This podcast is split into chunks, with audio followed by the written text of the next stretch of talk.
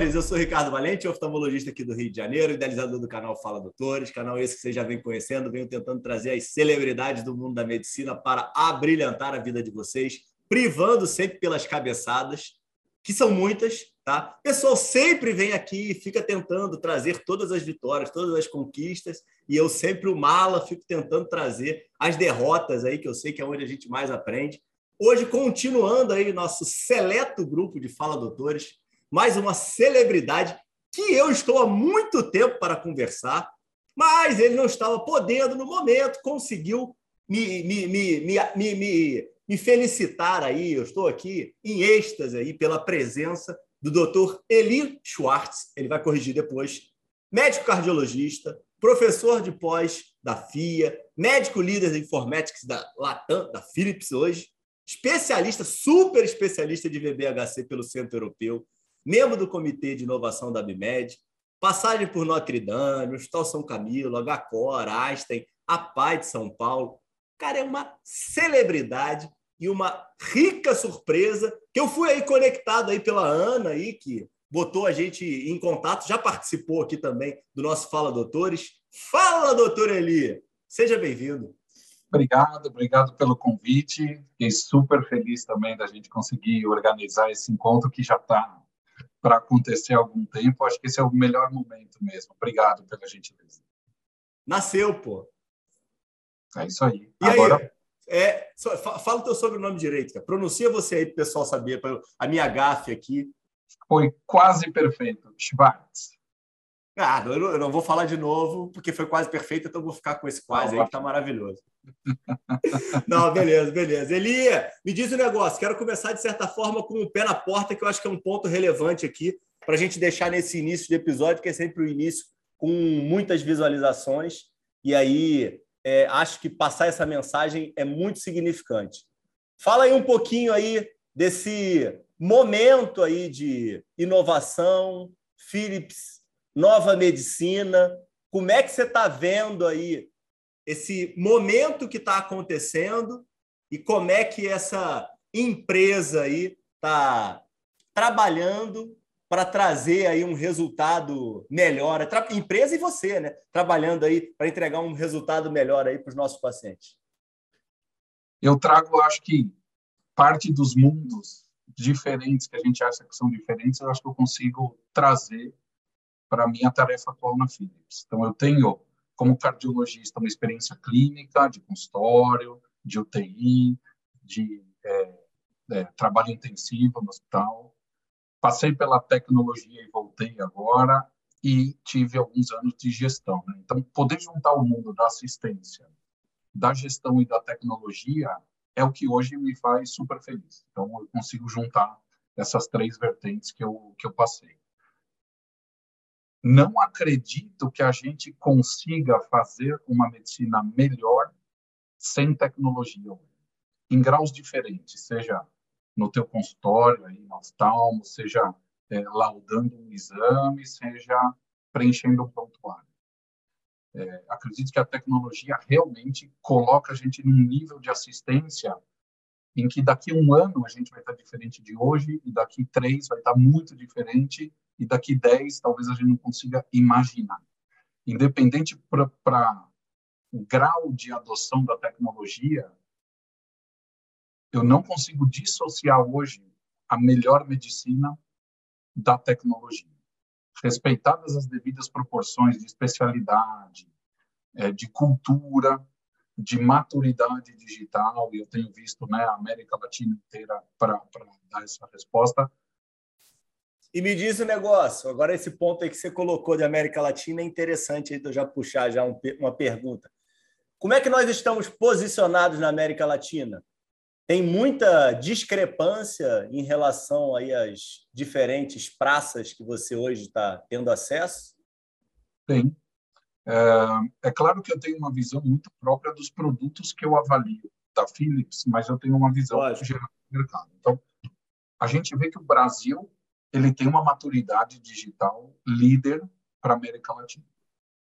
Então, a gente vê países com adoção de tecnologia como o Brasil à frente de outros países por várias questões, né? E eu fui estudar essas questões para saber como então atingir a adoção de tecnologia em outras praças. Né?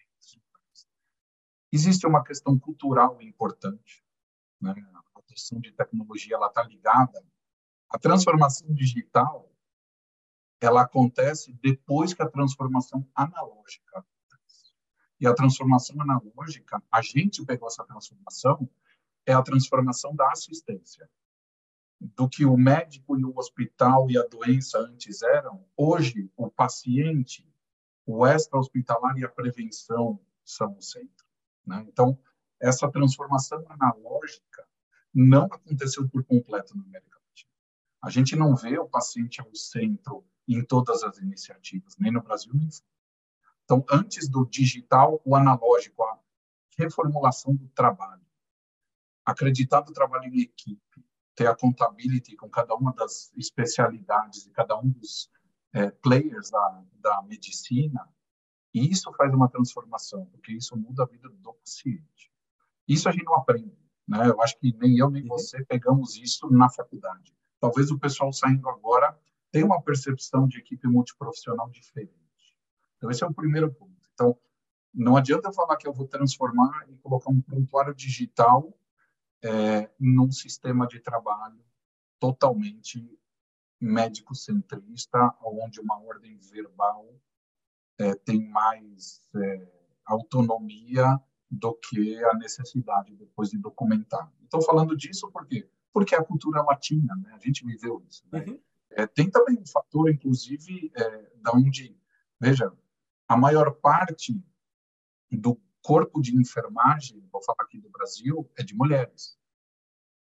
E a gente vive uma sociedade machista desconectar que o respeito às mulheres também pressupõe o compartilhamento de tarefas. Isso é muito mais moderno na sociedade que a gente vive. Então, veja quantos fatores culturais e sociais estão envolvidos numa transformação digital. Estou dando alguns exemplos. Questões legais a assinatura digital é aceita ou não naquele país? Estou dando um outro exemplo. É, questões é, tributárias. É, existem alguns países que você tem a obrigatoriedade de emitir um relatório de assistência para o governo. Então, tem, tem vários outros pontos onde a localização de produtos, né, entender a penetração daquele produto digital naquele local é tão próprio e, e, tem que ser respeitado. Então, a maturidade não é que um país é melhor que o outro, mas porque as Sim. condições para adotar tecnologia já foram é, adquiridas naquele país. Então, a gente às vezes tem pode criar um certo preconceito em admitir que um país, por estar mais adiantado na adoção, pode ter um nível de assistência melhor. Eu, eu não vejo desta maneira, porque eu, eu acredito que a gente tem um caminho coletivo a seguir, porque todo mundo vai sair bem todo mundo.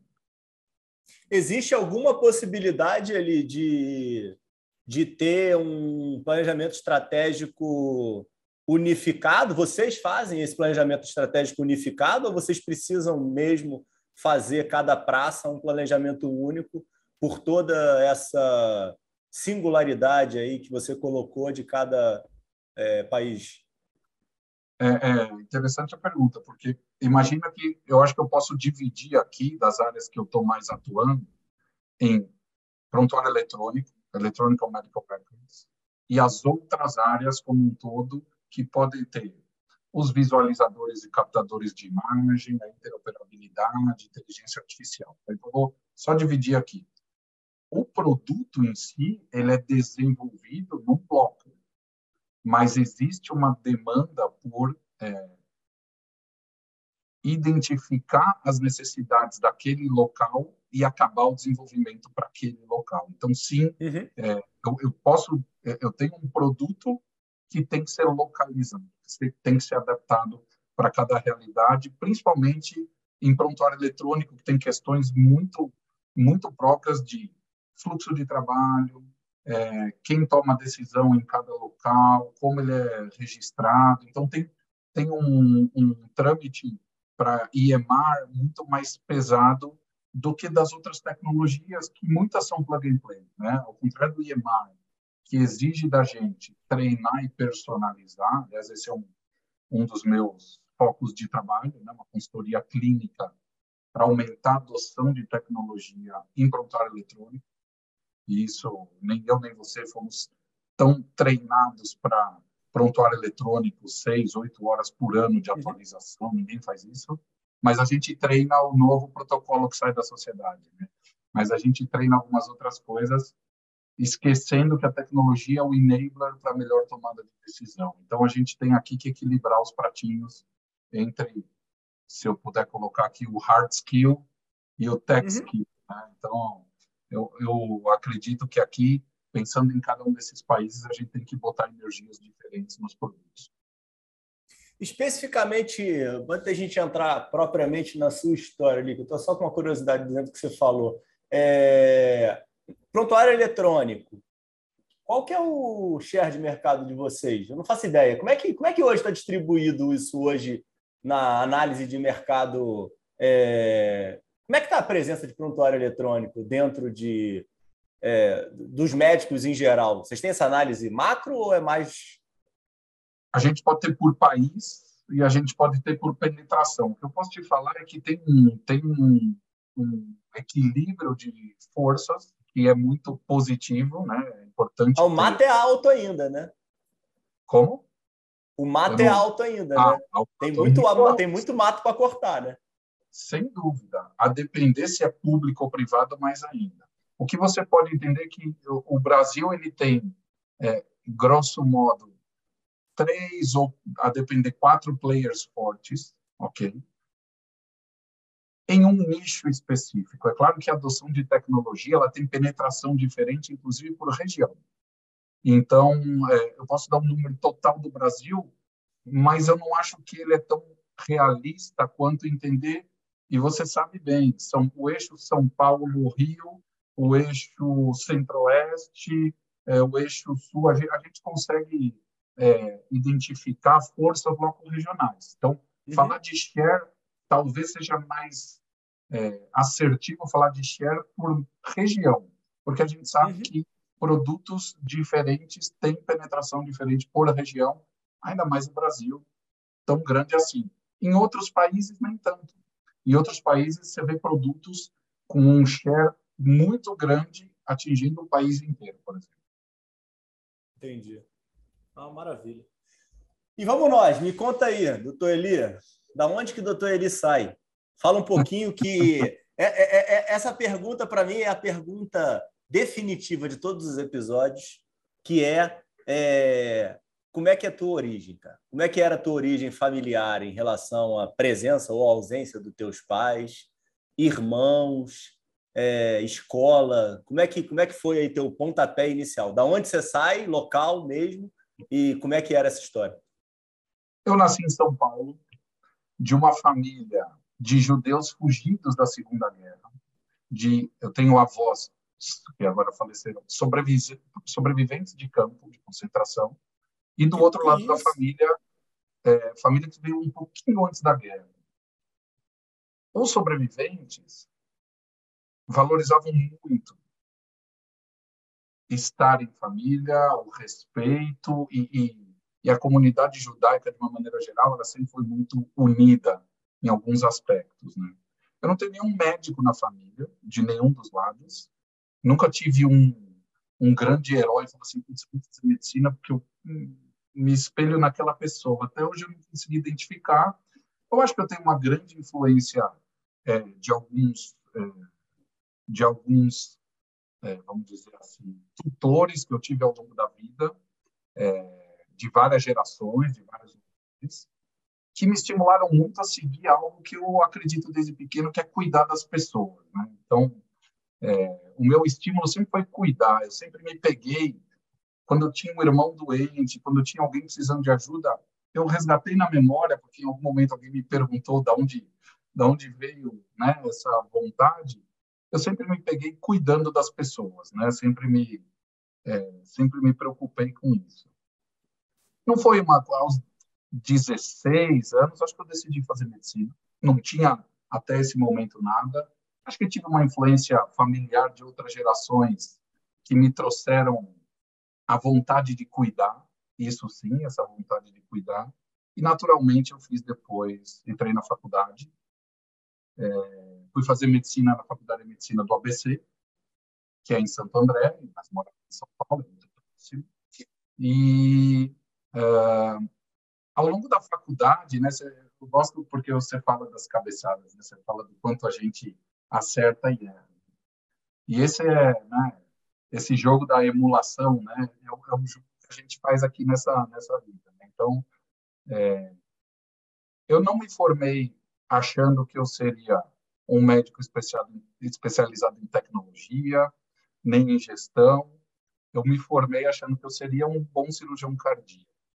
E foi assim que eu comecei. Mas né? você está eu... entregando um pouquinho a sua idade, né, pô? É, não, mas é, essa é a verdade. Assim. Eu tentei fazer um filtro aqui, mas eu comigo. É, foi assim que eu comecei. Eu comecei fazendo a residência de cirurgia. E eu acho que eu não fui feliz na minha escolha naquele momento. É, Peraí, eu, eu não ouvi bem. Ou então eu ouvi, é isso mesmo? Cirurgia? Cirurgia. Cirurgia. Eu fui, comecei a fazer a residência de cirurgia. É, todo mundo tem um passado, não precisa dividir o meu. eu falar do meu futuro, eu preciso falar do passado, certo? Então, é, dá para compartilhar que eu queria uma especialidade clínico-cirúrgica. Eu fui monitor de cirurgia, eu já, já auxiliava cirurgias pequenas. Eu, eu, é, me faz falta até hoje, para falar a verdade, né? ter uma especialidade clínico-cirúrgica. E eu, é, a ideia era fazer cirurgia cardíaca pediátrica. Então, quando eu larguei a cirurgia para fazer cardio, eu mantive meu, a minha ideia de, da cardiologia pediátrica. Né? Então, fiz cardio adulto, depois cardio infantil, trabalhei em UTI.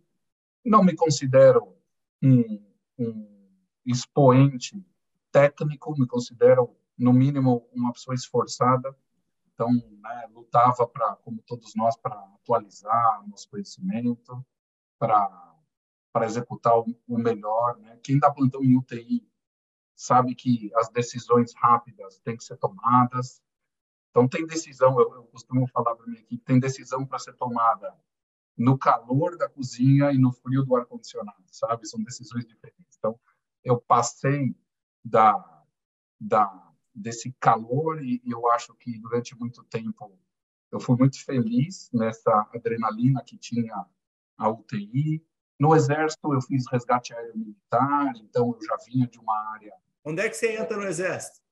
Eu, eu fiz Exército antes de ir para a residência, eu fui voluntário e eu permaneci por mais dois anos e meio depois, com vida dupla, fazendo residência e Exército simultaneamente. Dentro, dando spoiler aí, dentro das características do médico de sucesso, eu vou te falar que servir as Forças Armadas está entrando na minha lista forte. Cara. Eu aprendi muito. Eu aprendi. Eu dei sorte, porque eu fui para uma unidade é, com pessoas que. E sempre são pessoas, vejam. Acho que a sorte é estar no lugar certo, na hora certa, com conhecimento certo. Né? Isso é sorte. Mas tive sorte de ter pessoas numa unidade que me propiciaram me desenvolver, porque eventualmente algumas unidades que você pode ser selecionado, você vai fazer algum trabalho que pode não te dar tanto prazer ou tanto crescimento. O meu caso, eu tive uma extrema sorte, né? Eu fui muito bem colocado na prova, eu pude escolher para onde eu queria, já que eu era voluntário, eu fui o primeiro colocado daquele ano. Eu fui fazer resgate aéreo militar é, numa unidade em Taubaté, que é aqui próximo em São Paulo. Fiz o curso no Rio de Janeiro, no Seminal, então eu fiz o curso de fisiologia de voo, resgate aéreo e voltei para coordenar a unidade. Então, esse foi meu primeiro ano. Depois eu fui para o Hospital Geral do Exército em São Paulo, que já mudou de nome duas vezes, mas é o Hospital Geral, e fiquei no gabinete de gabinete presidencial durante um tempo fazendo né, trabalho médico. Então, tive muita sorte no Exército. Me, me, veja, me ensinou muito do que é trabalhar em equipe. É, realmente uhum realmente é incrível. Eu, quando larguei cirurgia, fui fazer cardio no Adacor, fiz cardio adulto, fiz cardio PED, fiz cardio Espera aí, Eli. Quando você sai do exército, você vai para cirurgia. Isso. Aí você faz quanto tempo de cirurgia? Eu fiz quase um ano, quase um ano de cirurgia. Tá, e aí? Onde é que acontece o encontro ou o desencontro dentro de, pô, essa é uma decisão assim muito difícil de fazer e eu uhum. acho que você tem que ter uma coragem absurda de tomar essa decisão. Como é, como é, como é que foi isso? É... Muita gente vivendo esse momento agora, então compartilhe. Não tenho dúvida em como é bom poder mudar, né? A nossa profissão ela é muito rica porque ela permite a gente fazer tantas coisas diferentes que talvez outras não possibilitem, né? Então, como é bom poder mudar, né? Mas peraí, não... ah, isso, isso, isso, isso é um ponto de maturidade, né? Que teoricamente, no momento da imaturidade, a gente acha que não pode mudar, né? É legal de ouvir histórias de pessoas aí que são exemplos e que fizeram de uma forma diferente, né? Que pode ser, pode ser feito, né? Não tem um padrão, né? E vou falar, o conhecimento que eu tenho até hoje do fluxo cirúrgico, da, do que acontece legal. no centro cirúrgico, é, do, é, das tratativas até de negociação, me favoreceram muito na vida da gestão, porque é, se você não conhece aquele, aquele fluxo, não está naquele Sim. métier, você vai ter dificuldades. É um problema de muitos gestores que não têm experiência clínica. Então, eu acho que esse é um diferencial. Né? Quando a gente recebe currículo para avaliar, esses pontos que parecem desconectos, assim, desconexos ou, ou, ou que não estão muito estruturados, em algum momento são diferenciais. Né? Então, ter um, ter um conhecimento cirúrgico me ajudou muito na vida de cardiologista. Porque quando eu explicava, por exemplo, o fluxo pré e pós-operatório, eu falava com propriedade. Quando eu ia, como gestor, diretor de hospital, negociar um pacote, eu sei o que eu estou falando do pacote cirúrgico. Então, eu acho que aqui foi, um, foi uma parada muito positiva para minha carreira como médico assistencial e como gestor. É, eu não estava feliz, eu não me sentia feliz de estar tão afastado dos pacientes quando eu optei por sair da área cirúrgica. Né? O grosso de horas que a gente tem dentro do centro cirúrgico, eu, eu era o cardiologista, eu era o cirurgião que olhava o eletro do paciente antes da cirurgia. E isso não é muito comum. Eu olhava a eu conversava um pouco mais. Então, assim, eu acredito que o médico, ele é especialista em pessoa. Ele não é especialista só na sua área. E aí, logo, logo, ele é especialista em tecnologia, em pessoa e na sua área. Acho que esses três, esses três skills têm que ser equilibrados hoje, porque não dá para pensar em, em não ter um pouquinho de entrada de tecnologia. Mas eu me sentia me afastando por algum motivo do meu objetivo de vida, que era estar mais próximo de pessoas. Eu não estava feliz dessa Tomei a decisão, próximo, eu lembro muito próximo do meu aniversário, mas eu só depois virei a chave depois de um tempinho. Fui para o HCOR, já com uma bagagem cirúrgica no hospital cirúrgico, né? Então, é, dar plantão na UTI de pós-operatório já era um pouquinho mais confortável, até porque eu fiz isso na residência. E fiz cardio e depois fiz congênita. E me senti muito bem. Assim, durante um bom tempo eu dava plantão na UTI, com muito fôlego, com muito prazer. Ao longo do tempo, eu fui sentindo a necessidade de estudar outras áreas. E aí começa a despertar a parte da gestão. Né? É, a gestão veio antes do que a tecnologia na minha porque quando eu terminei congênita, junto com a minha chefe da época, a doutora Ieda Jatene, que me deu uma baita experiência e oportunidade, eu fui na APAI trabalhar como voluntário junto com ela. A gente ia lá uma, uma salinha para fazer alguns atendimentos. Eu entrei na APAI para fazer atendimento de crianças, em sua maioria com síndrome de Down. E eu comecei a estudar um pouco mais sobre outras coisas que me mostraram que eu preciso abrir os horizontes. Né? Claro que eu não me considero um especialista em nenhuma área, eu acho que eu sou um grande generalista de algumas áreas, sabe? Então, a cardiopatia, óbvio que é uma área de atuação, óbvio que é, é um foco, mas as pessoas têm que ser tratadas de uma maneira maior do que só tua especialidade. Né? Surgiu uma oportunidade naquela época de ser o coordenador do ambulatório porque a coordenadora tinha saído, ninguém na equipe queria ser coordenador do ambulatório, e perguntaram se eu queria. Né? Provavelmente não fui a primeira nem a segunda opção. Mas tinha mais alguém ali para perguntar se queria ser o coordenador do ambulatório. E eu aceitei. E aceitei com a ideia de ir estudar gestão. Então, eu fiz a primeira turma da GV de, de executivo em saúde, é, da, da, dessa turma. E eu comecei a fazer gestão. Claro que você não ganha experiência da noite para o dia, e claro que o MBA não vai te potencializar tudo que você precisa, portanto, eu aprendi bastante errando, certamente. Fui muito ajudado pelos gentis colegas que lá estavam, mas é, eu acho que hoje eu me vejo é, numa curva de aprendizado muito boa que começou aquela época na gestão. Então eu fui. E diz um negócio, Elia, é, e dentro nesse momento, tá? Dessas transições aí, desse crescimento em termos de especialização, como é que estava o outro lado da vida? Você estava é, casado, relacionamento, filho, as contas, morava com teus pais? Como é que era essa estrutura aí? É, até para mostrar para a gente se as buscas eram só buscas profissionais ou tinha algum vínculo aí dentro do pessoal nesse teu encontro aí?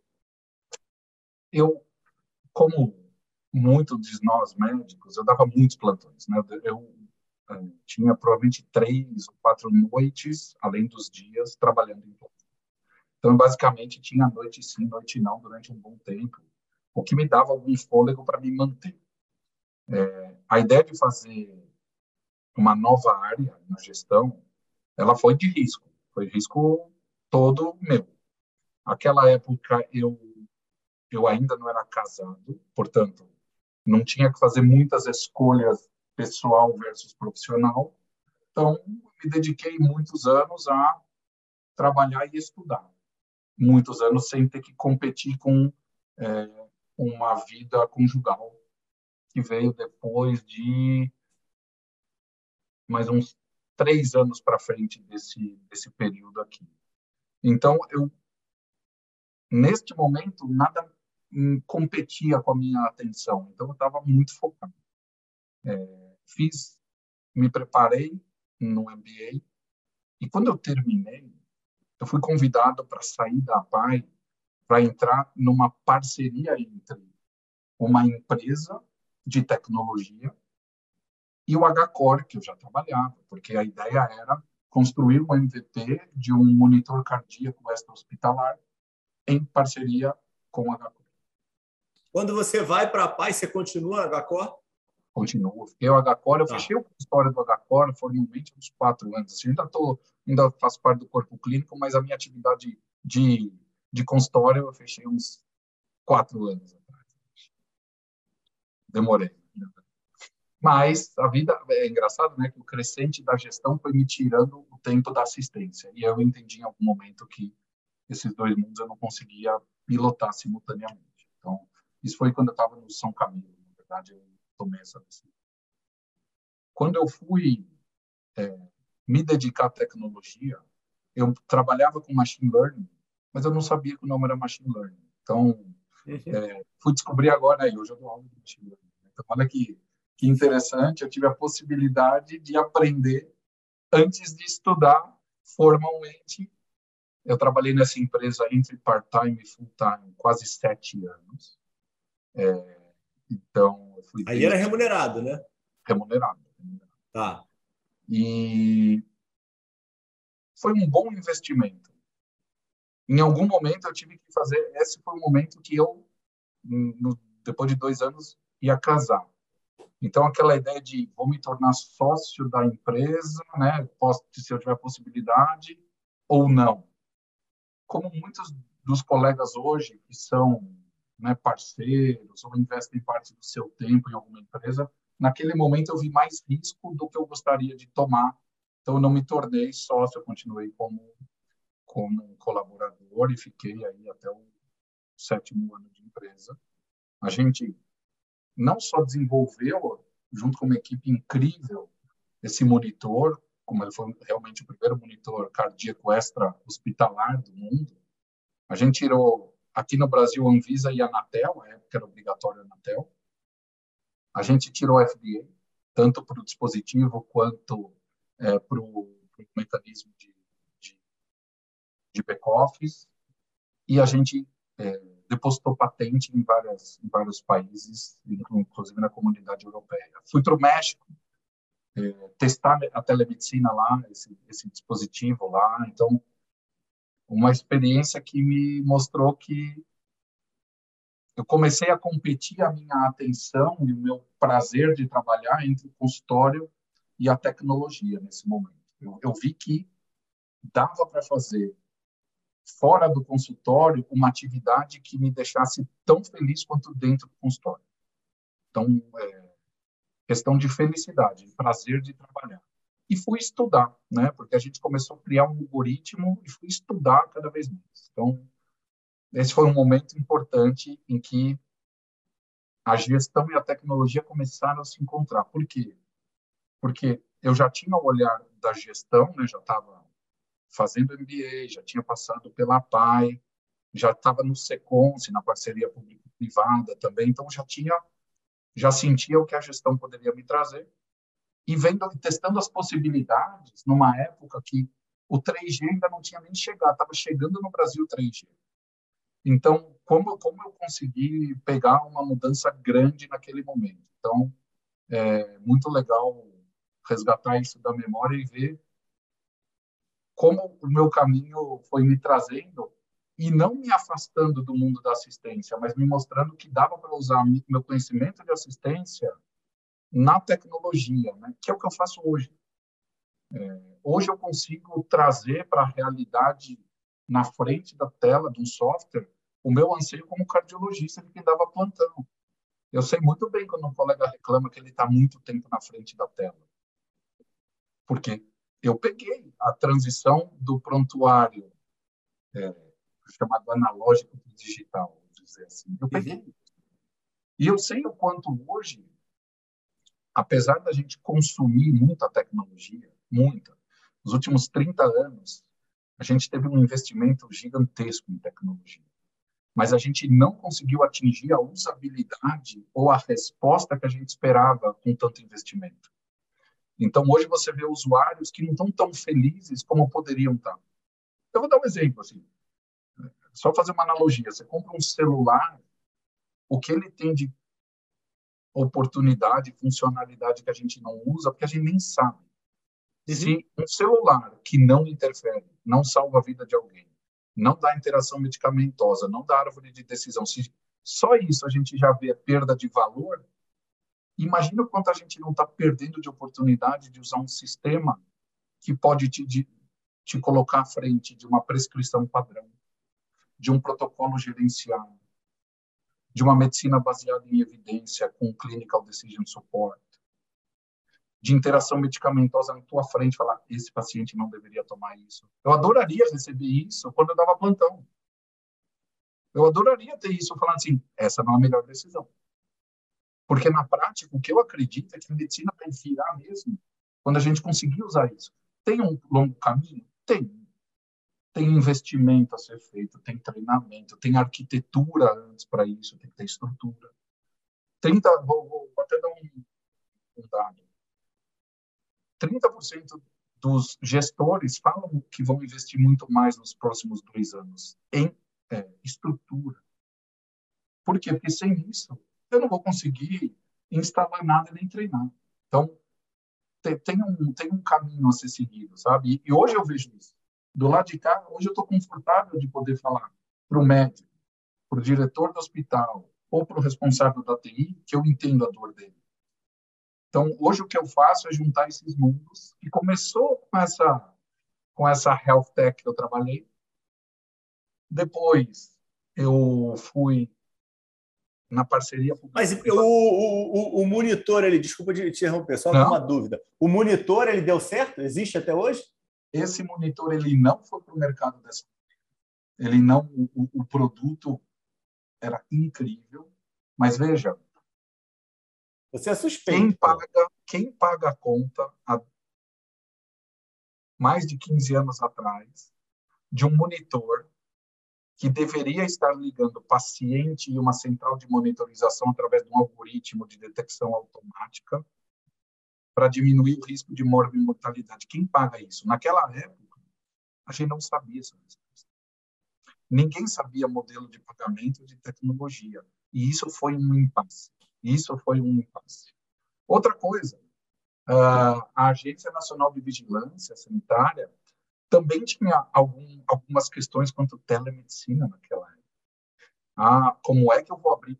Aquele dispositivo, ele tinha um canal de comunicação com o paciente através do device. Eu apertava um botão e falava com o médico no central. E aquilo foi um problema. Como é que eu vou colocar médico e paciente? Deveria ser médico para médico. Então, tinha, tinha, tinham questões que hoje estão ultrapassadas. Até em função da pandemia, que desengavetou um monte de demandas que estavam lá afligindo a gente. Aquela época, olha como isso é importante, o modelo de negócio não estava maduro. É igual a gente fala de, de value-based healthcare. Você não tem um modelo de negócio estruturado, Sim. ele não vai ser implementado. Simples assim, não vai ser implementado. Você sabe a minha opinião bastante sobre, sobre VBHC, a gente teve a oportunidade de estar junto em algumas oportunidades. Então, o que, que eu vejo?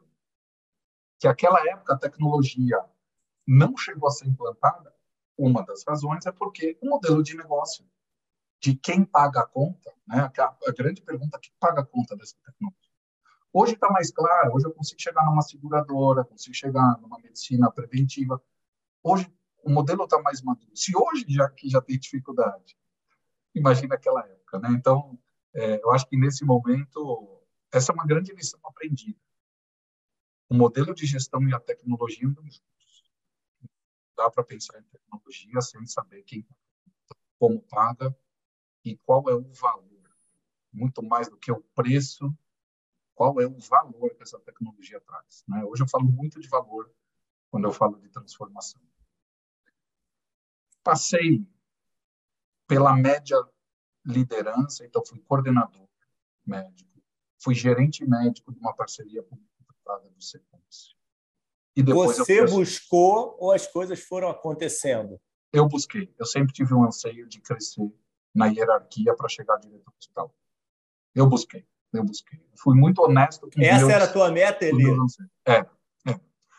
Eu, eu cheguei a fazer um exercício quando eu tinha 35 anos, que aos 40 eu coloquei como meta ser diretor de um grande hospital. E aos 45 estar como líder de transformação multinacional e como professor de pós-graduação. Gostei disso, hein, pô? Eu tenho isso num exercício que eu fiz com 35. Pô, eu, eu, de, depois, depois eu vou fazer um corte aqui disso daqui. A tua mentoria já está pronta e toda vendida, né, pô? Ó, segue o doutor Eli, que seus caminhos não serão alcançados. A gente. Legal, legal, muito bacana. Foi, foi uma trajetória que eu realmente busquei. Tem um lado ruim disso? Tem, porque muita gente vê quando você muda, você pega a experiência com menos de dois anos nas empresas, as pessoas acham que você fez opções ruins. Não, eu escolhi estar nessas posições transitórias. Eu uhum. escolhi estar nas. Puxa, você não fez um ciclo de coleta completo. Não sei o que seria um ciclo de coleta completo sendo gerente da parceria público-privada, que tem regras muito restritas de execução de serviço, por exemplo. Mas hoje estou confortável de sentar na mesa e falar com interlocutores públicos, porque eu passei pela parceria pública. Então, isso me traz uma bagagem. Então, eu não vejo como o insucesso temporário, eu vejo como o sucesso temporário. Eu vejo como o degrau da escada, e não é escada de hierarquia, é escada de felicidade. Hoje eu sou um cara mais feliz e espero amanhã ser mais ainda. É simples assim, não é o salário nem o título. É o que você faz com o seu tempo e quanto de feliz você está junto com a sua família, não quanto de feliz você está no trabalho. Trabalho, você vai sempre buscar um, um modelo para se adequar, porque as empresas não são perfeitas, nem gente. Então, o que eu extraio do trabalho é o que eu levo de felicidade para minha vida pessoal, porque a gente é um só. A gente não é um no trabalho, a gente é um só. Né? Essa história, não, eu desligo do trabalho e vou para a família a gente tem que fazer um exercício de esvaziar uhum. a mente e abrir o coração às vezes e vice-versa. Mas veja, não acho que a gente é mais de um. Acho que a gente é um só com um chapéu diferente em alguns momentos. Né? Então, então nesse momento eu com você. É, e esse momento eu passei pela média liderança. Então eu sei o que o gerente, o coordenador necessitam para fazer a sua gestão operacional. Eu passei pela gestão operacional. Fiquei bastante. E aí Nesse momento que você decide abdicar da assistência? Não, quando eu fui, quando eu assumi a diretoria técnica do Simpamiro, e eu peguei um full time, né? Foi a primeira vez que eu realmente me desliguei das outras coisas, fiquei só lá. E no consultório, eu vi que eu não conseguiria gerenciar facilmente o meu tempo. A questão foi tempo. A questão foi tempo. E aí eu não conseguia mais ir para os congressos, ler os trabalhos que eu tanto li. E veja, cardiopediatria é uma especialidade clínico-cirúrgica que você precisa estar vivendo o dia a dia do hospital. Né? As mães ligavam e pediam um encaixe, falavam, putz, meu filho não está bem. E eu não estava disponível mais para estar três, quatro vezes por semana no HCOR, ou seja lá, pronto-socorro em etc. É, nesse momento eu vi que é, eu precisaria fazer fora da sala a mesma coisa que eu fazia dentro da sala. Então, nesse momento, eu virei a chave, aos pouquinhos fui passando os pacientes e realmente eu fui entendi que a gestão é, deveria ser tão caprichosa quanto assistência. E de lá para cá eu trago isso para mim, sabe? O que eu faço tem que ser o que fazer dentro, ou que eu gostaria de ter feito. Sem arrependimentos? Nenhum, nenhum. Eu converso com muito amigo isso hoje, né? Eu acho que o, esse, esse momento de vida é um momento muito delicado e complexo, né? Então, a, a pessoa ter essa. E até fazer essa, essa transição gradual que você conseguiu fazer, né? Eu acho que tem muito colega que faz de uma hora para outra e aí acaba inseguro, né? E vivendo o, o, o, sempre o jardim do vizinho, né? Então, fica vendo é. as felicidades que o colega está trazendo dentro de um, de um jantar, né? E esquecendo as dores do dia a dia, que muitas vezes, quando ele volta e abdica da, da gestão, ele volta que não, vê que não está feliz. E vice-versa, né? Eu acho que não tem um caminho correto, né? Tem o nosso caminho de ser encontrado. Né? Bacana que você conseguiu fazer essa transição e e está pleno, né? Tem quanto tempo isso, ele? Olha, já tem mais de seis anos que eu fiz essa, essa decisão. E depois do São Camilo, é, onde eu fui diretor Já dava técnico, aula também, ele? Já, eu já dava, mas eu, eu mais cavava do que era contratado, né? Porque quem dá aula ama dar aula. Né? Para mim era um side job. Ainda é um side job. Algum dia quando eu me aposentar, vai virar um job. Sabe? para de, para, para de falar isso, você está se entregando aqui. Isso não, não, isso não, é, um, não é um ponto positivo de você falar. Rapaz. Você vai ser, vai ser contratado por um monte de gente de forma gratuita, cara. Eu amo dar aula, eu amo, eu sempre cavei da aula. Hoje eu sou professor convidado da FIA, dou aula de gestão de equipes médicas e multiprofissionais, falo de modelo de gestão, falo de ética, é, falo de metodologia de gestão e falo de tecnologia também, porque eu acho que a gente está num, num, status que é, não dá para separar é, gestão e tecnologia. Então, hoje eu, hoje eu encontrei um nicho, encontrei um nicho e, e, me dedico a ele de coração. Assim. Dentro da Philips, eu dou bastante aula para os clientes, eu, eu tenho o hábito de ter bastante participação em palestra, eu acho que é parte da minha missão também é isso, é compartilhar o pouco que eu tenho com, com quem pode fazer muito. É, e conhecimento é isso. Eu, eu falo que médico não sabe fazer conta, porque médico usa o conhecimento dividido para multiplicar. Né? Então, eu brinco que a gente tem o ensino médico é muito individualizado.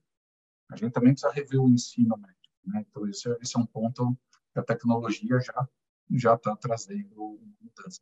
A gente, muita gente acha que dividir não é multiplicar, né? Mas a gente que vive o dia a dia médico sabe que dividir também é multiplicar quando a gente fala de, de conhecimento.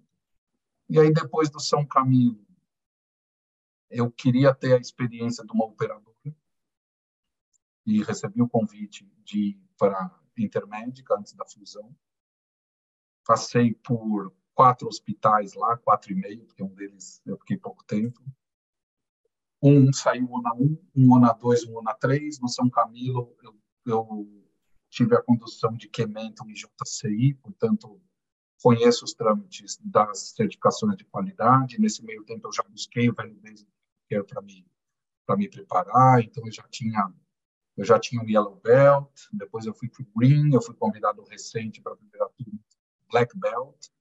Eu posterguei por enquanto, não consigo equilibrar todos esses pontos, porque naquela época eu fui me dedicar ao pós-MBA, que é o grau equivalente a um doutorado da parte de gestão. Assim, claro que um é estrito senso, outro é lato senso, com obrigações totalmente diferentes, né, com, com demandas diferentes.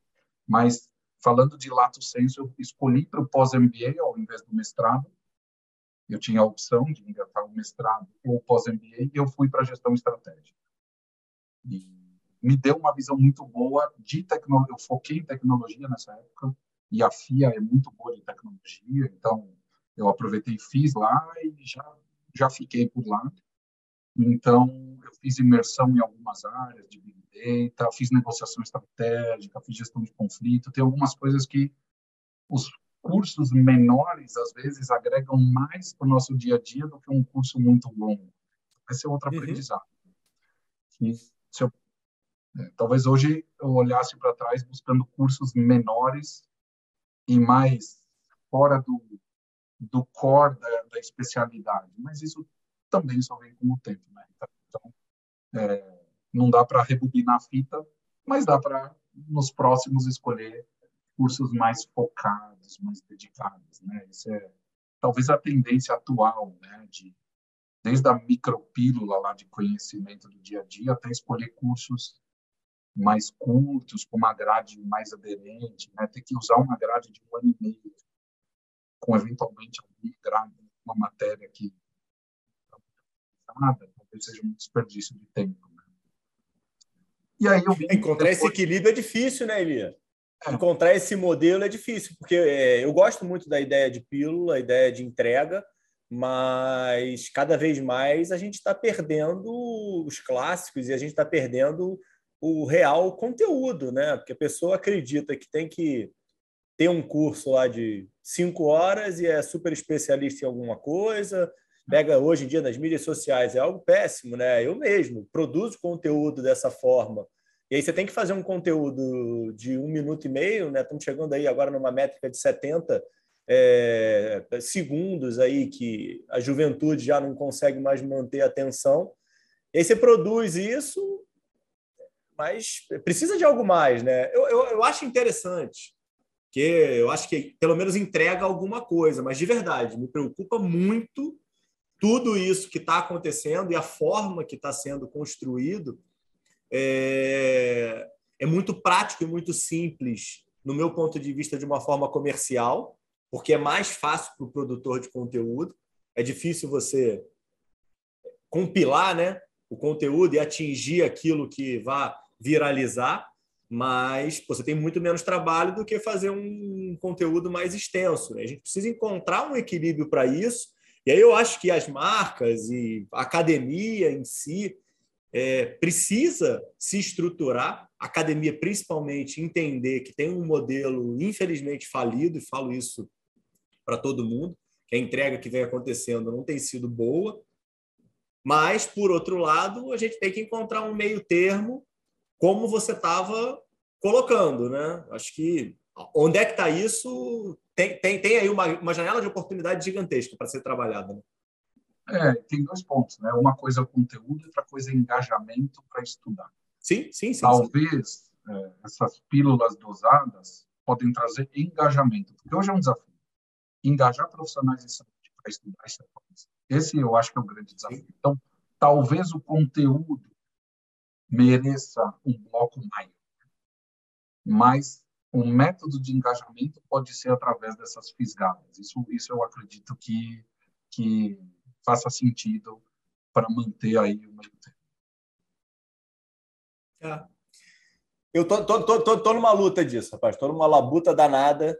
É, encontrar esse, esse equilíbrio. De vez em quando eu tenho que levar para terapia e fico falando que eu estou, na verdade, gerando ignorância para as pessoas.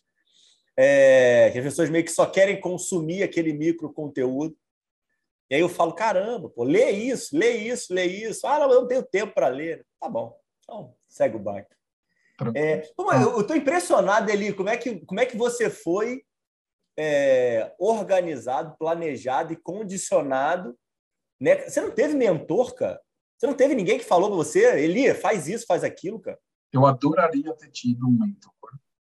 Quando eu fiz o pós-MBA na FIA, eu tive um mentor. Eu estava bem mais experiente nessa época. É, e ele me trouxe pontos de discussão muito legais. Inclusive desses de reforçar o quanto a minha bagagem é um diferencial no mercado, porque eu também comecei a questionar, Total. quer dizer que será que eu sou um profissional de parcial insucesso, já que eu não já que eu fechei o consultório, já que eu é, sou contratado para dirigir um hospital ou uma rede, será que eu sou parcial insucesso, né? Porque tem gente que acha que se você não começa e termina a vida num crescente contínuo, você não tem sucesso. Né? O conceito de sucesso é outro. Né? Então, é, eu tive um tutor quando fiz o pós-MBA. Isso faz pouco tempo. E, mas adoraria ter tido é, a oportunidade de ouvir alguém mais experiente, nem que seja para falar, putz, abre um pouco mais agora, né? Abra, agora é hora de abrir o leque, não de fechar. E eu percebo na vida que em vários momentos a gente deve abrir o leque e não fechar. Claro, você quer ser um ótimo oftalmo, você tem que estar em dia com a prática do oftalmo. Portanto, eu não estou desconsiderando a necessidade de conhecimento Eu não estou desconsiderando, muito pelo contrário. O que eu estou considerando são as outras duas vertentes, que, aliás, é a minha tese de, da, da banca de pós-MBA, é hard skills, soft skill e tech skills, três eixos que eu apresentei. Então, é, o hard é, é para a gente médico é um conceito mais fácil de pegar. Só que a gente é especialista não no hard, a gente é especialista em som. A gente tem que saber trabalhar com pessoas, seja na equipe, seja com paciente. Então, eu falo muito no meu dia a dia de soft skill e eu acredito muito na vertente do tech skill, da technological skill, como uma demanda essencial hoje, de novo, respeitando aonde você trabalha, é, a maturidade da, da tua empresa ou qual o teu objetivo de vida. Mas eu acredito que o tech skill é o enabler para as outras duas, tanto para o hard quanto para o soft skill. Então, eu passei por isso e depois da intermédica, na intermédica eu, eu, eu tive uma experiência muito boa. É, eu queria conhecer a gestão de uma operadora já que grande parte da nossa economia de saúde no Brasil passa pela operadora. É, eu tive felizes surpresas de qualidade, de assistência, de gente muito competente que eu eventualmente não, por não conhecer o fluxo de uma operadora, tinha uma ideia muito errônea de como funciona uma operadora. Então eu, eu tive a feliz surpresa de aprender muita, muita coisa. Eu fui convidado para dirigir o hospital de Covid, à época acho que era o maior hospital de Covid de São Paulo, um hospital intermédico ABC, e dedicado lá praticamente quatro meses morando num flat lá do lado, casa, sei lá, uma, duas vezes por uma vez por semana, talvez, quando a gente não sabia o que, que essa doença causava nos nossos familiares, na gente, a gente não estava tão né, preocupado, porque a gente estava com uma segurança enorme, assistencial, então, eu vivi esse momento, eu vivi na prática o Covid e saí de verdade mais forte como médico, como pessoa. Eu voltei a passar visita todo dia no hospital, todo dia, coisa que eu não fazia antes de, de chegar. É, com o olhar da gestão, mas sem perder a assistência. Então, é, tive a possibilidade até de trabalhar com inteligência artificial e é, surgiu, na melhor hora, a possibilidade de juntar os mundos da assistência da gestão da tecnologia É, e vou falar que hoje eu consigo executar isso. Então, é onde eu estou hoje, estou muito feliz. Estou buscando, entre vários desafios que uma empresa como essa tem, trazer o melhor para o paciente que vai se beneficiar da sua informação tá lá. Do profissional de saúde para economizar tempo. Dos sistemas de pagamento para que seja barato, rastreável e isento de risco. Né? Então, assim, a gente consegue e, volta a dizer, a tecnologia é quem consegue ligar esses pontos. Pelo menos hoje é o que. Talvez eu esteja com uma visão até mais intensa da tecnologia, porque é ela que eu respiro todo dia, mas eu estou com uma, uma ideia muito clara do que a tecnologia pode trazer no nosso dia a dia. E me diz o um negócio, o que, que é essa empresa hoje aí na visão do Dr. Eli? Que, que, como, é que, como é que funciona? Como é que funciona a Philips hoje aí para você? Da tua visão aí já de um ano já? Um ano, já vou para. Passei de um ano agora. Passei de um ano e ninguém está contando. Um ano e 13 dias, mas ninguém está contando.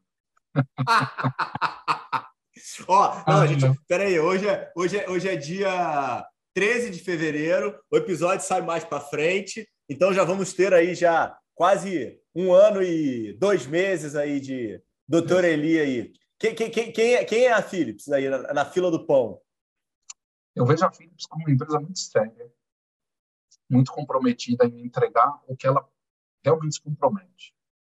Ela tem, claro, é uma empresa grande com várias vertentes, né? Eu estou ligado na parte de softwares, né? Eu estou ligado em informatics, portanto eu tenho uma visão muito mais de informatics, sem perder o todo dos equipamentos, de personal e de todas as linhas da saúde. Então, é, eu vejo uma empresa muito comprometida que também tem que fazer suas opções de onde investir e onde não investir, que também traz uma linha de maturidade de uma empresa que está quase 100% focada na saúde, que ao longo do tempo foi focando na saúde. Portanto, uma empresa que amadureceu junto com o mercado da saúde. Eu vejo essa empresa com contato com o cliente, pronta para ouvir e pronta para desenvolver o que o mercado precisa. Poxa, é uma empresa perfeita? Nenhuma é. Como nós também não somos. Mas é uma empresa que coloca um target muito, muito coerente, que é desenvolver tecnologia para fazer a vida das pessoas melhor. Seja o paciente, seja o profissional, seja o gestor. E isso eu vejo. Eu vejo pessoas comprometidas em fazer o melhor. Assim, é, é muito bom está numa equipe que é, não faz nenhum tipo de ressalva para entregar o melhor. Então, isso eu vejo.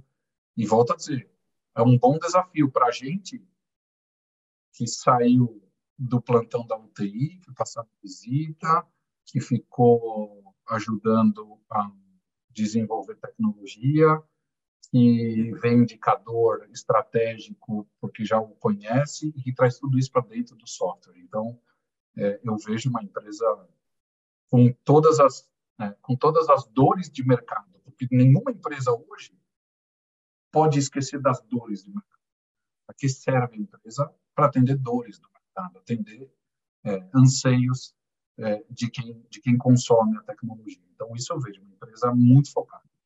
Muito, me dei muito bem porque acho que eu estou bem alinhado com as ideias da empresa, principalmente que fala de transformação digital principalmente isso. E me diz o um negócio, é multiprojetos envolvido. Hoje você tem uma linha, um foco que você tem que trabalhar e tem que crescer. Como é que é esse universo aí teu médico dentro da, da Philips?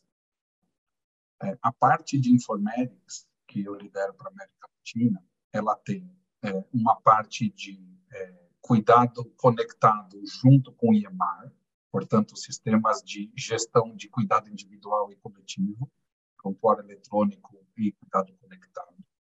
A gente tem a parte das especialidades end-to-end, -end, plataformas que ao longo do tempo são desenvolvidas.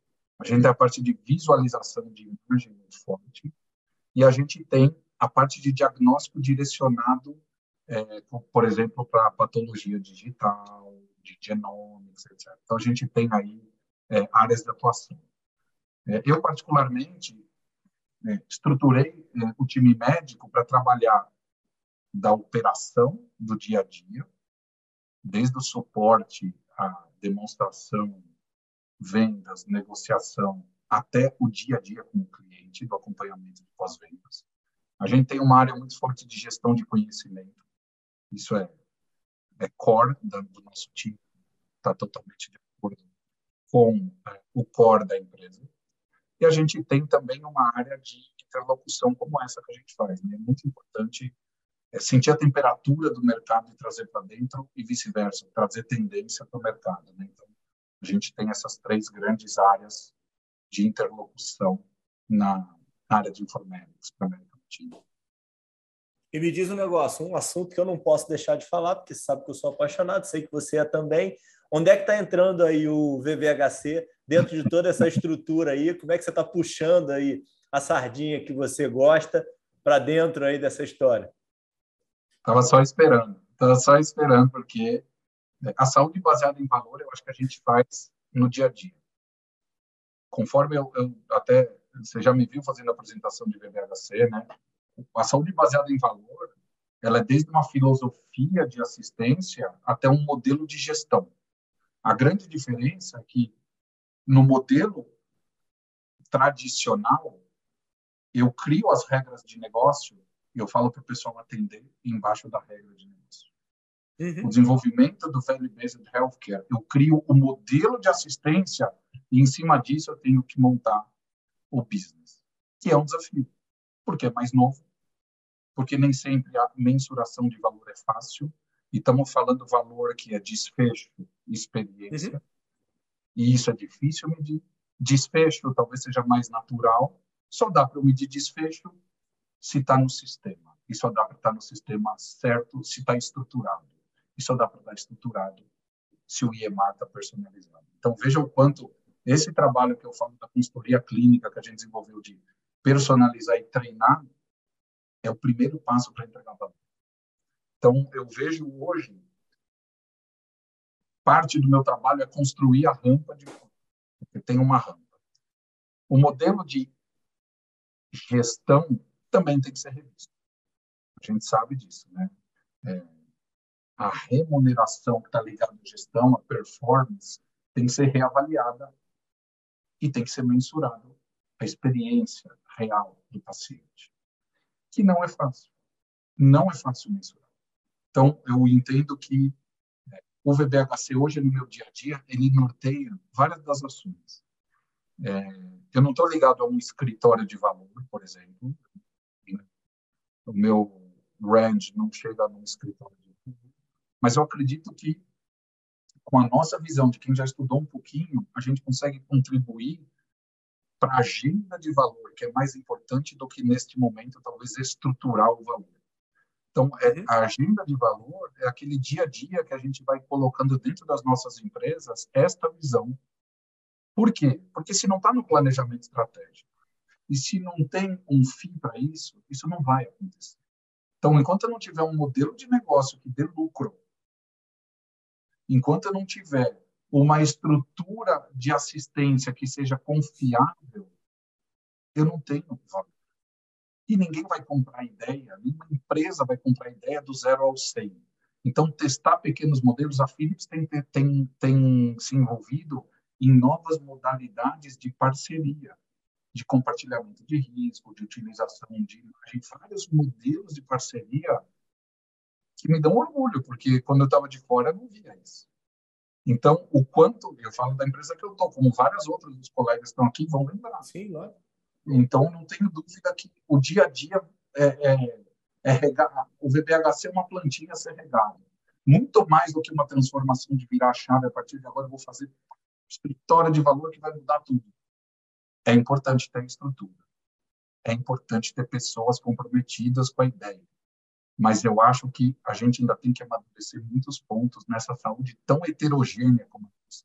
Porque, veja, uma operadora de saúde vai lidar com o usuário, com um terceiro, com um prestador médico, e para todos eles eu vou usar o mesmo critério. Então, assim, eu entendo que a gente vai ter que investir em algumas áreas um pouco mais de ênfase até encontrar um modelo é, que seja execuível para implantar valor. Doutor Eli, ó, dava para a gente fazer mais duas horas e meia, hein, pô. Olha, tem um milhão de perguntas para te fazer, hein? Eu adoro terminar episódio desse jeito. Mas para a gente fazer um desfecho aí, meu, minha pergunta é de planejamento estratégico para os próximos cinco anos. Como é que você vê aí é, que a gente vai passar aí por essa transformação digital aí traz um pouquinho, até que a gente não abordou, um ponto relevante aqui que eu acho que eu queria que você tentasse colocar aqui nessa tua conclusão, que é essa entrada aí monstruosa da IA, que está aí essa enxurrada aí de final de 2022, início de 2023, né?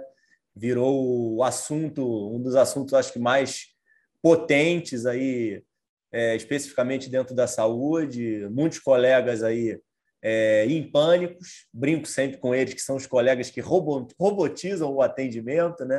Acho que tem muito espaço ainda é, para medicina humanizada. É, como é que você vê aí o teu planejamento estratégico, o Eli aí, teus projetos que existem em números para os próximos cinco anos, e como é que você vê aí esse momento, essa transição de mercado para esse mesmo prazo de tempo? É, eu vou usar um dado de uma pesquisa do Future Health Index, que é a pesquisa proprietária da Philips. Mais de 30 países, mais de 200 líderes, inclusive América Latina, inclusive Brasil. 30% falam que no próximo ano vão investir mais do que investiram. E mais de 50% falam que isso acontecerá nos próximos três anos, em se tratando de tecnologia. É, mais de 60% já utilizam inteligência artificial para uh, back office. Então, você tem robô para fazer conferência de conta, você tem vários mecanismos. É natural que a inteligência artificial, para dentro do ciclo da prescrição, evolua mais lenta do que do back office, cujo risco é menor e cujos processos são mais homogêneos. Então, eu vejo sim, eu vejo a Philips investindo pesado em inteligência artificial, em algumas soluções muito maduras que já estão aí no mercado, com interlocução de imagem, de patologia digital, com clinical decision support, quando você tem árvore de decisão, são, são juntando tudo num balaio só, mas em algum momento a gente pode falar separado deles, mas estou só mostrando graus diferentes do quanto a gente já tem hoje e do quanto vai ter. É, acredito que, segundo, segundo as pesquisas, muito mais do que uma impressão minha, nos próximos cinco anos a gente vai ter é, uma feliz surpresa, em especial na América Latina? Porque os líderes já mostraram que o investimento vai crescer. Se não tem investimento, não vai acontecer. Então, a primeira parte é o gestor entender, alocar recursos a gente poder comprar. Então, dessa maneira, eu tento ser breve, assim, resumido, mas eu acredito que a inteligência artificial, seja no clinical decision support no futuro, seja é, com imagem, a gente já tem uso muito, né, muito estável da inteligência artificial. E tem outras a serem desenvolvidas. Eu acredito que em breve a gente vai ter boas novidades aqui, em especial da Philips, que está desenvolvendo bastante tecnologia nisso. Perfeito, doutor Eli. Maravilhoso. Obrigado. Olha aqui, ó, vou deixar aqui aberto aqui você trazendo sempre inovações aí da Philips. Se, se você é, precisar de espaço e quiser fazer aí alguma divulgação, é sempre super interessante aqui para nossos convidados. Espaço completamente aberto. Você é um, um componente aí do Fala Doutores, não é nem um convidado, tá? É, queria te agradecer imensamente teu tempo, a oportunidade, dividir aí a tua história um baita de um privilégio de conhecer, tá? E de verdade, espaço completamente aberto. É, quando você precisar e só, só, só, só, só mandar um WhatsApp que a gente constrói isso em dois tempos. Deixa aí o, o, onde é que o pessoal te encontra, mídia, tal. LinkedIn, eu sei que é o teu mais forte. Fala aí um pouquinho e vou botar aqui na, na bio aqui de baixo. Obrigado de verdade, Eli. Obrigado pelo espaço aqui, como Eli, pessoa, como o Philips também, de, de poder trazer um pouquinho do que a gente faz. É um privilégio estar aqui.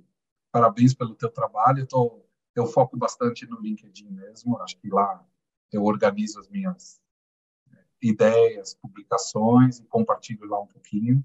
É, e parabéns pelo trabalho. Tenho certeza que muitos médicos se espelham é, nessas nessas interações e muito na tua visão também de que dá para fazer melhor, dá para fazer leve, né? Dá para fazer medicina leve, com bom humor, comprometida, é, sem perder a essência, né? Acho que isso, é, seriedade e, e, bom humor tem tudo a ver. Então eu vejo, eu não vejo outra maneira de fazer o que a gente faz, que às vezes é tão pesado. É, e você traz de uma maneira tão leve aqui no canal. Parabéns, Obrigado por isso. Valeu, Tony. Grande abraço. Fica com Deus. Obrigado. Obrigado. Um abraço.